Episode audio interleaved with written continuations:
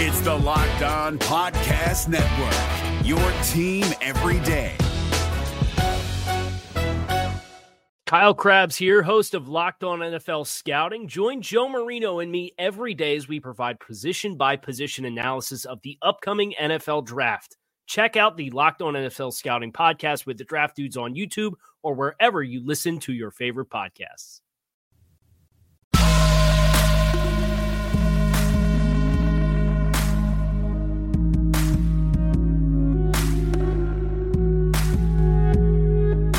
What up, Bengals fans, and welcome to another episode of the Locked On Bengals podcast. I'm Jake Liscow, one of your hosts, along with James Rapien, the other one of your hosts. You can find us on Twitter at Jake underscore NFL and at James Rapien. Follow us individually on Twitter and follow the podcast at Locked On Bengals for your daily updates on what's going on with the Cincinnati Bengals. Today, Bengals fans, there's finally a little bit in the way of news to talk about and we will start there. We get Andrew Whitworth talking to Willie Anderson on Willie Anderson's Instagram Live on Wednesday night. A report from Ben Baby, who talked to Brian Callahan about what Joe Burrow is doing to prepare.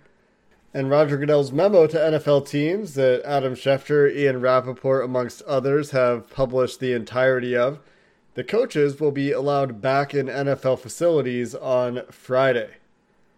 We'll start there and then get into the mailbag as we do on the weekend. We're continuing that tradition here through June when we go to just three episodes per week. The mailbag does not go anywhere, and we will continue that tradition, and that starts today, James. But before we get to our questions, we start with these news items that we haven't really had for a while. James, let's get started with the unofficial news, which saw Andrew Whitworth show up on Willie Anderson's Instagram Live. Wasn't covered by journalists directly, but was directly visible to Bengals fans who pay attention to what Willie Anderson does and has been doing with former Bengals on Instagram. And there were some interesting tidbits to come out about the end of Andrew Whitworth's time in Cincinnati.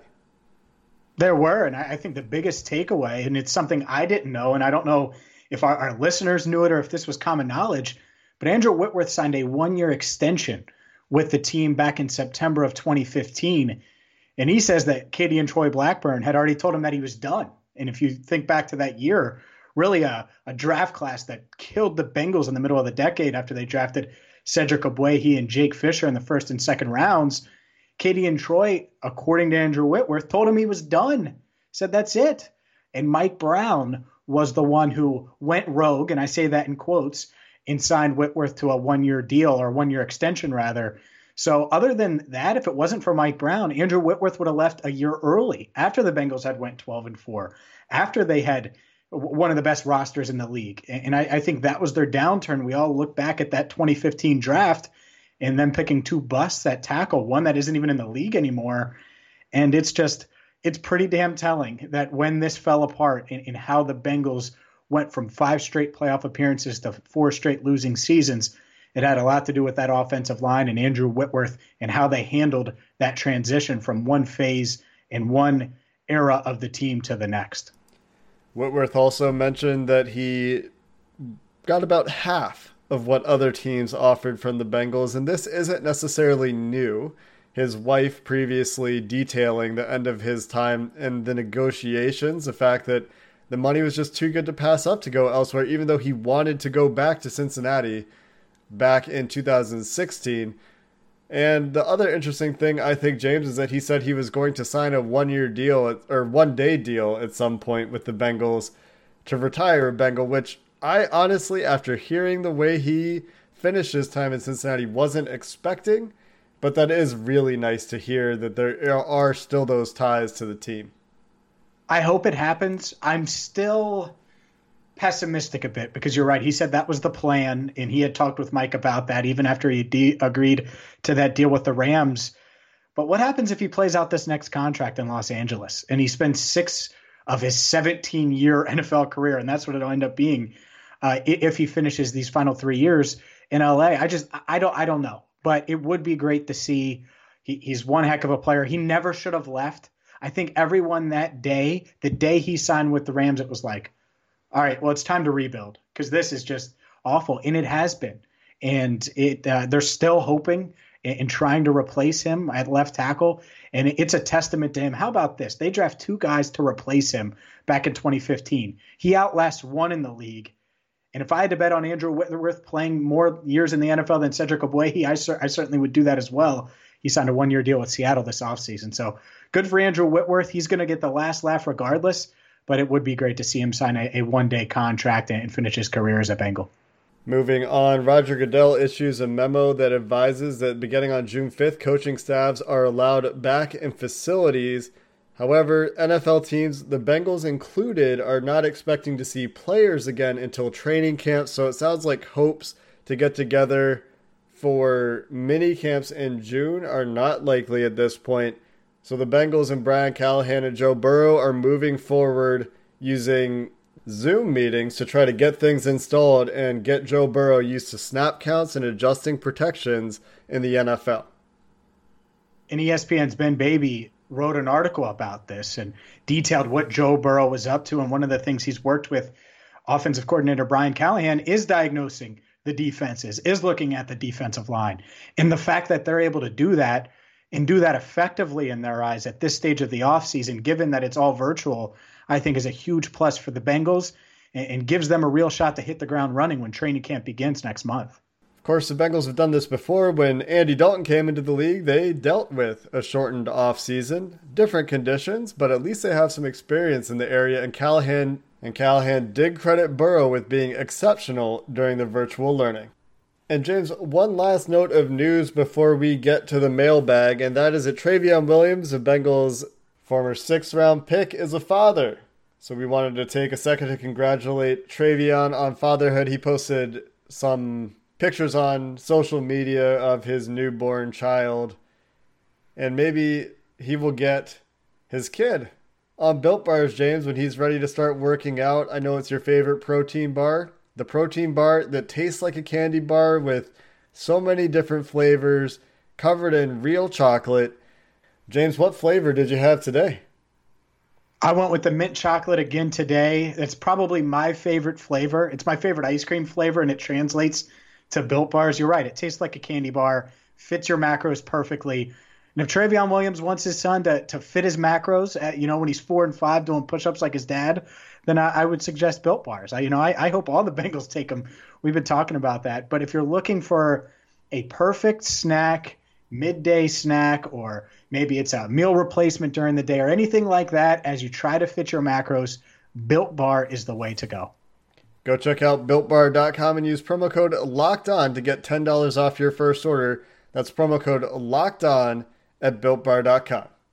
If you're looking for the most comprehensive NFL draft coverage this offseason, look no further than the Locked On NFL Scouting Podcast. Join the draft dudes, Kyle Crabbs and Joe Marino, as they go position by position through the NFL free agent class and into the star studded crop of college stars who will be selected in the 2024 NFL Draft. If you want to know who your favorite NFL team should be adding to its roster, you need to check out Locked On NFL Scouting, available on YouTube and wherever you get your podcasts. Part of the Locked On Podcast Network. Your team every day.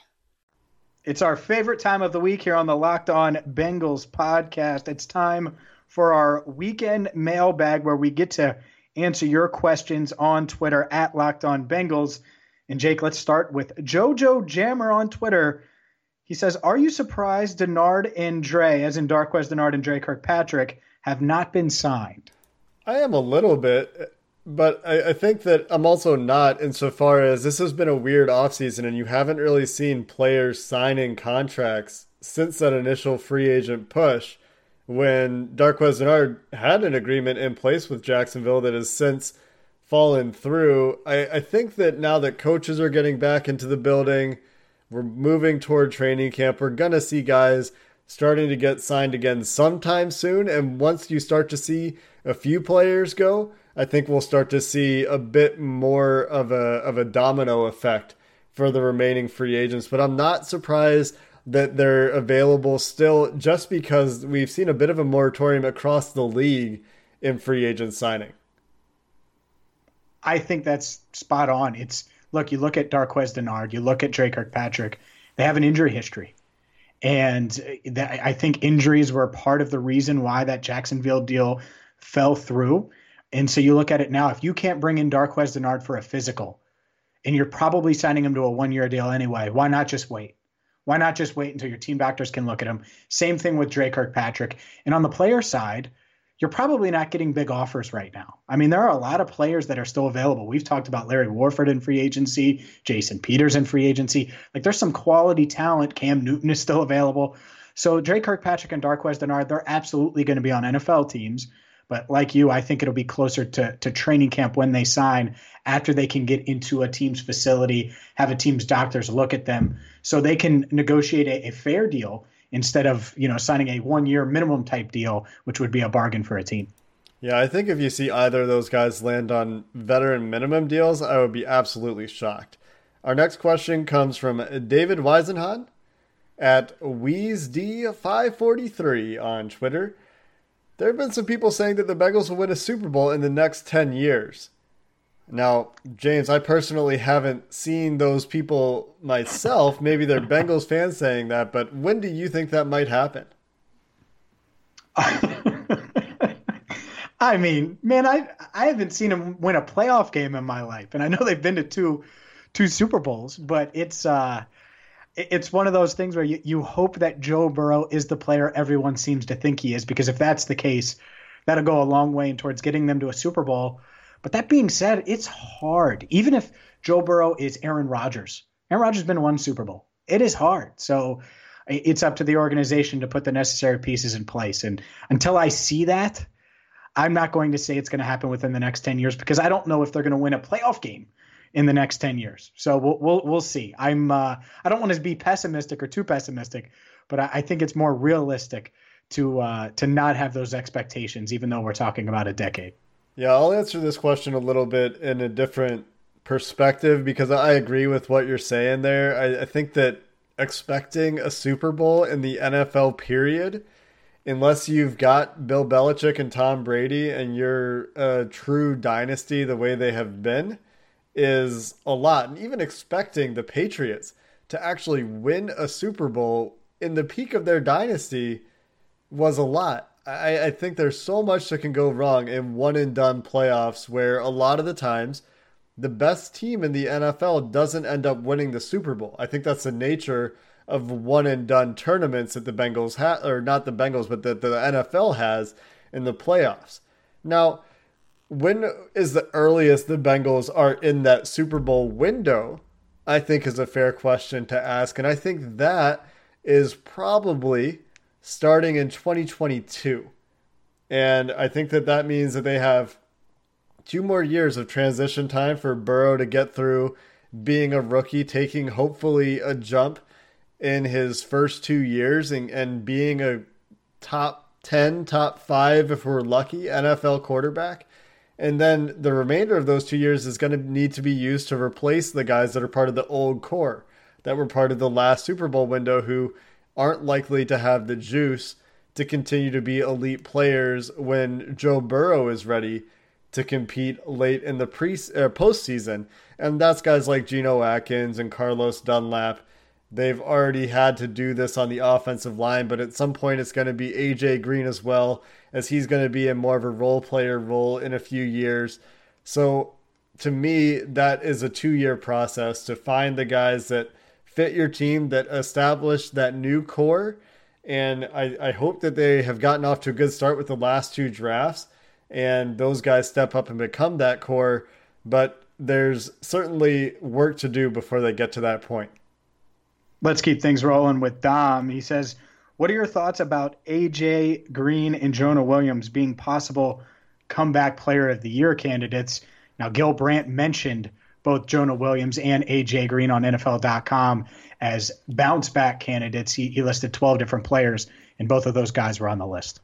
Yeah, I mean, great, right? Uh, I would love it for either of those guys to win comeback player of the year because that probably means that either of them have had good years. I think between the two of them, man, if I had to pick one that I would hope to to have the stronger year, I think it's Jonah Williams, honestly, just because of the the relative depth that the Bengals have at wide receiver. And I know AJ Green makes a huge difference. We talked about the disparity in in the Bengals' winning percentage when he's on the field versus when he's injured. But finding something at left tackle again just seems so important. But hey, I, I love that there's that kind of optimism in the world for both of these players. Uh, and and I hope they both have great years. And and you know, good for Gil Brandt to call out the Bengals with some potential positivity. I think it's unrealistic to expect Jonah Williams to no, no matter how well he plays to be in that that list right of, of being a, a real comeback player of the year candidate. Usually that's a, a, an established star someone like an aj green who's dealt with injuries and bounces back. So if you, you were telling me or asking me which one was more likely i would say aj green because i know when he's healthy he can be great. And i'm not sure about that with jonah williams. There's a question mark. But there's no doubt when you look at how successful the Bengals are in 2020, that that could be directly tied to how successful Jonah Williams is at left tackle and how healthy and, and productive AJ Green is at wide receiver. So I, I think uh, outside of Joe Burrow, there aren't many people that are more important on this team uh, to the Bengals' success than Jonah Williams and AJ Green. You make a really good point. I wonder if any second year player has ever won comeback player of the year before. I just can't imagine that that would be the case. Our next question comes from Greg Luther at Gregor09 on Twitter. What do you think Akeem Davis Gaither's role will be with the team this year and for the next couple years, since he's very versatile? And we have another question about linebackers we're going to get to toward the end of the mailbag, so let's focus on the young ADG for this one, James? It's hard to really predict what his role is going to be because suddenly their linebacker room is is deep. I, I know I, I don't want to say it's it's super deep, but there's just there's a lot of guys. You expect Josh Bynes and Germaine Pratt to start. I think you're going to see a lot of Logan Wilson. And, then where does Akeem Davis Gaither fit in? I, I, think he's going to contribute on special teams right away, which I know you don't like to hear out of a guy like that. And he, he is extremely versatile. And, and I think you can put him in on, on passing downs and have him cover opposing running backs. And the, the beauty of him is he does come off the edge a bit and you can use him in different situations. So I think you move him around the field. He can be a chess piece. He might be specifically a, a special special teams player early in the year, but as he gets up to speed uh, and, and earns the the trust of coaches, don't be shocked at all if he's contributing regularly on defense by by the end of the year or uh, in 2020 uh, 2021 rather if if that takes that long. I, I, think by the next year and year two he'll certainly be a regular contributor on defense, but we could see that towards the tail end of this season too.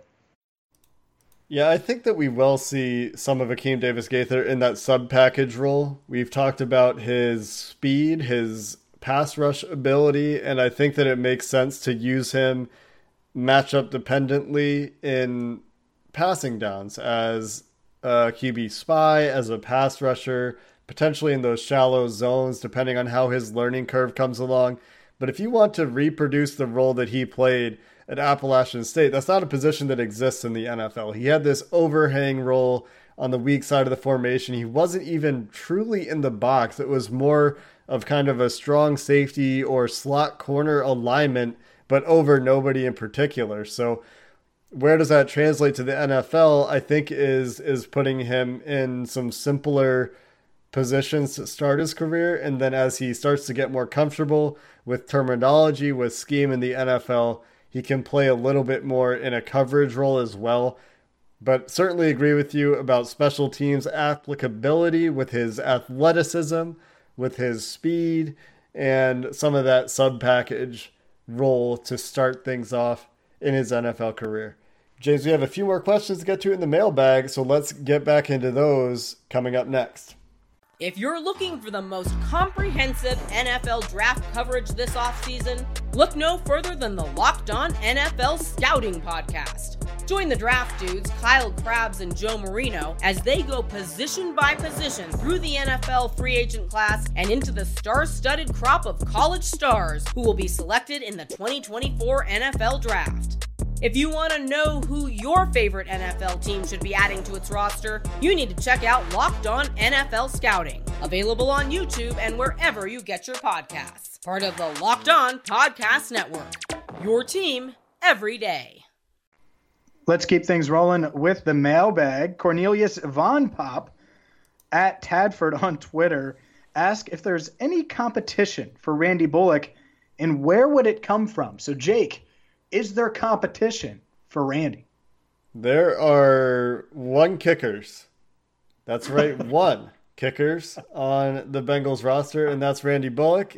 They have one punter right now as well, and that's Kevin Huber.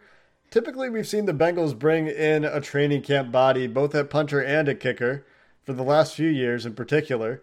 I know there's a lot of Kevin Huber is the best punter in the NFL thought in Cincinnati, a lot of hero worship because he is a Cincinnati product, and I know he was great at the University of Cincinnati and has been good in the NFL. I also think that Kevin Huber is one of the more overrated players on the Bengals related to other positions, and I know that's heresy for most Bengals fans.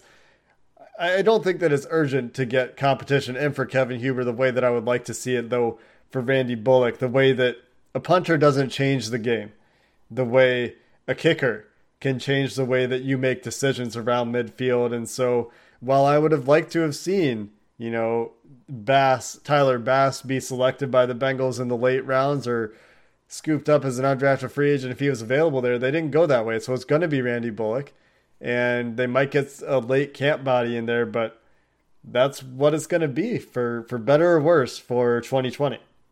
You answered the question, but I'm going to hit you with a hypothetical. If you could trade Hakeem Adeniji for Tyler Bass, would you do it? No. So that's the sixth rounder. What about Markus Bailey? I'm I'm just hypothetical.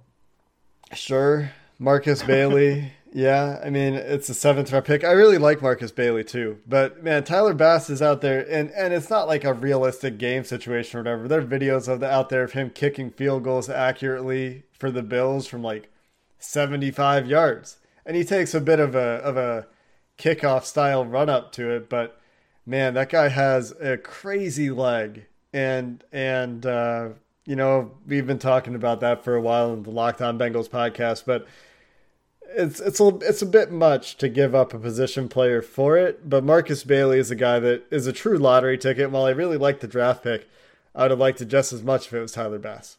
Yeah, I'm pretty sure Bass was was gone by the seventh round anyway. I'm pretty sure, but uh, it, it would be an interesting hypothetical. They had their kicker. Jake Elliott was here, and I don't care about his numbers. He has a stronger leg, and and that's why I, I would have picked him a couple years ago over Randy Bullock. But it's Randy, and uh, that's uh, looks like who it's going to be this year at kicker for the Cincinnati Bengals. Man, dredging up the decision about Jake Elliott just still hurts me to this day. It it isn't as consequential as the mistake they made with Evan Mathis and Nate Livings, but uh, to be honest, Elliott, you know, he's been good, but he's still been inconsistent in the NFL. I think that's the issue the Bengals had with him. But just like there seems to be this complacency with Bullock and the way it makes them coach around midfield just consistently drives me a little nuts. But they did trust Bullock a little bit more with long field goals, and I don't know if that's necessarily a good thing, but let's stop talking about kickers because it makes me sad. For the record, Tyler Bass picked 188th by the Buffalo Bills, would not have been available in the seventh round if the Bengals were even considering him. So our next question comes from Cubby Wilson at Arcadia Historia. How do you think Jessie Bates, Vonn Bell, and Shawn Williams are going to be used in the secondary. And this is relevant, James, because Geoff Hobson talked to Shawn Williams for Bengals.com and just put out an article about this. He did. And it's it's interesting because I, I don't think Shawn Williams knows how he's going to be used in this defense right now. I think it's pretty clear that Vonn Bell is going to start alongside Jessie Bates.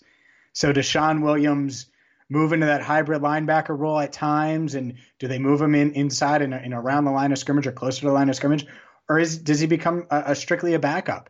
Does he become a cap casualty where they'd save four million dollars? I I don't know. And, I, I don't think they really know right now. Here's what I will say. Lou Anarumo would love to have Shawn Williams as a backup and a guy that he can move around and kind of a, another chess piece. But I, I don't think that there is a, an obvious role for Shawn Williams where he's going to to start or get a ton of playing time without injury because Jessie Bates is better at what he does. Vonn Bell is better at what he does. And while they weren't expecting to sign Bell, I think they're excited to see what he brings to the defense. So Shawn Williams is going to be on the outside looking in uh, of this starting lineup, assuming everybody's healthy. Yeah, and it sounds like there might be a lot of sub package stuff that they do with linebackers and with the depth they have at safety. So we'll have to see how that plays out because I agree with you, James, about the depth chart right now. I think it is definitely Jessie Bates and Vonn Bell to start. But Shawn Williams, you know, two time defensive captain, as pointed out in Geoff Hobson's piece on Bengals.com, is going to have to get on the field if he's still on the team. So we'll have to see how that plays out. I don't have a good idea for it they have so many new players at linebacker, and now you have Vonn Bell and Jessie Bates. Where does Shawn Williams fit in there? He really plays the same position as Vonn Bell. I'm going to ask you this next question, James, even though I know it's your turn to ask questions, because I think that this is a this is a James question more than it's a Jake question. I don't do as well with these sorts of questions. But Juicy Jake. I'll take that as a compliment. I'll take that as a compliment. It's a skill set thing, right? Juicy Jake, though, on Twitter wants to know if you will name a player that will exceed expectations for 2020. And, and James, I'm going to challenge you here. You can't say John Ross. And a player that will not p- play to his potential. I wasn't going to. I, I actually think that William Jackson III is going to have a big year as well. And, and I, the more and more I think about this secondary, and, and we just talked about Jessie Bates in Vonn Bell, and obviously you get Trae Waynes, and the linebacker core is improved, the defensive line is improved. I think that sets up for a guy like William Jackson III. Um, I, am sure he's hunkered down and he's worked his tail off this offseason. I bet he comes in, and I don't know if he's going to be as good as he was in 2017 because the the analytics and you know and the Pro Football Focus scores and everything like that, he was amazing. So I don't know if he'll be that great, but he's going to be pretty damn good this year. So I think he's a guy sort of going under the radar after a down year last year. But I think he'll bounce back, and I think he'll show uh, the NFL that he could be a, a potential lockdown corner. And, and, then a guy that will not play to his potential. I could name really anyone on the, the offensive line and, and not be be shocked about it here. And, and, and that's what I'm going to do. I, I think that y- you look at what they've done on the offensive line, and it isn't enough. And while they like Xavier Su'a-Filo and they like Mike Jordan. I think both of those guys they're higher on than, and they think their potential is higher than it actually is. So we could argue, I guess, about the potential, but I think both of those guys will be a little more underwhelming than what the Bengals expect. And we'll be talking about the offensive line for uh, decent stretches here in 2020. Yeah, I'm going to take a little bit of a different route to answer this question, although I do like your answers. I, I, I actually agree with you that the guy that could exceed expectations, depending on what your expectations are, is William Jackson. It could also be Logan Wilson. Uh, really like him as a third round linebacker who could play a lot his rookie year, but it does sound like the coaching staff favors Josh Bynes and he has a head start for playing time, especially early in the year. The reason I'm not going to go with an offensive lineman, though, for a, a, player that might not play up to his potential is because I don't think that I expect any of these guys to be particularly good. And, and if they are good, then, you know, as you said, you can argue about the potential. Well, it's hard for me to imagine them not playing to their potential because I, I don't have high expectations in the first place. I'm going to put a little bit of caution out there for Tee Higgins. And I, I'm picking a rookie wide receiver and, and kind of playing the odds here. It sometimes takes guys a little bit of time to acclimate to the NFL. Tee Higgins coming out young. He might have some development that he needs to do. And there's a very crowded room at wide receiver. So, could Tee Higgins have a great rookie year? Yeah, he could. But if you're expecting him to go out there and be a 70, 80 catch guy, 900 to 1,000 yards, I don't think that that's fair for him for his rookie season. And I do think he has a lot of potential but I just think it might take a little bit of time to get there, as you see with young receivers when they come into the NFL. That's fair. I mean, he might be their fourth wide receiver, so I wouldn't be shocked at all if it takes him a little time to adjust, especially with the offseason being what it has been. Uh, let's keep things rolling with Mex Bengals official on Twitter. He wants to know, Jake, if AJ Green has an outstanding season, do you think he can get a multi year contract? I think this one's pretty simple. Yeah, Uh, I think that they're considering giving him a multi-year deal anyway, and if he goes out there and plays well, the Bengals are going to try to bring him back for three years. You you might say, but there's just enough concern that is very well documented at this point that they want to see him do it before they dole out the money and dole out the years, and that's understandable. Uh, and I also understand where AJ Green's coming from, where he's like, "Man, you guys got to trust me because somebody's going to pay me," and and I do think that if AJ Green has a healthy year, uh, somebody's going to pay him. Someone will pay him, and the Bengals should pay him. I'll, I'll come out right now. I think they should rip up that franchise tag and sign him to a three-year deal now, so that way you have him for his age 32, 33, and 34 seasons, and you're not getting into age 35. If you wait to sign him to a three year extension until after this year, then you're paying him potentially 19, 20 million dollars for 35 year old AJ Green. That's a big difference. And instead of committing, let's say, 58 to 60 million dollars over the next three seasons, if you sign him to a three year extension after paying him 18 million this year, you're talking about nearly 80 million dollars for 32 through 36 year old AJ Green. I would rather get it done now. I get it. There's a risk with the injury history, but I think it makes a lot of sense to to pay him for 32, 33, and 34 and avoid paying him big money at 35. Especially because I think the way that the NFL tends to structure contracts, the later we get in the contract, the easier it will be if they need to move on, if he needs to retire, for them to man- manage the cap. But again, the cap is fake and uh, it's all it's all ridiculous. So just pay the guy if you want to keep him, and and don't worry about it unless you don't have the cash. Our last question for the mailbag today comes from Logie B five one three, who asks for us to help him set expectations for this new linebacker group. What was a rookie linebacker that joined a team and made an immediate impact? What does an average NFL rookie have as an impact for a team, and and would average still be an improvement? Over what the Bengals had last year? Let's start with the rookies that have stood out. And I'll give you two. And they had different expectations, but I don't know how you could go without mentioning Odell Thurman in 2005 and what he did uh, as a rookie uh, out of Georgia. I mean, he was great, right? So that's one. And the other one's Vontaze Burfict, undrafted guy. But in the preseason, I remember a preseason game, I think he picked off Tim Tebow Pretty sure that's what it was. And I get it, it's Tim Tebow. But you could tell right then, there's like, whoa, this guy's a little different. And and so I think you can make, uh, you, you, know, there there are instances of rookie linebackers making an impact. That being said, I, I don't necessarily know if, and you talked about this a little bit with Logan Wilson, in a perfect world, I don't know if that would be the case here. I think they'd love to see Germaine Pratt and Josh Bynes really have success together, and then Logan Wilson come in on passing downs with Pratt and, and develop some. So we'll see here. I don't have extremely high expectations for any of these guys. I don't think that Logan Wilson is going to be Odell Thurman or be, uh, you know, Vontaze Burfict and have that kind of impact early on. But I also wouldn't be shocked at all if he does have an impact and, and, is able to cover running backs and is an upgrade to get to the final part. I do think they have upgraded tremendously at that spot.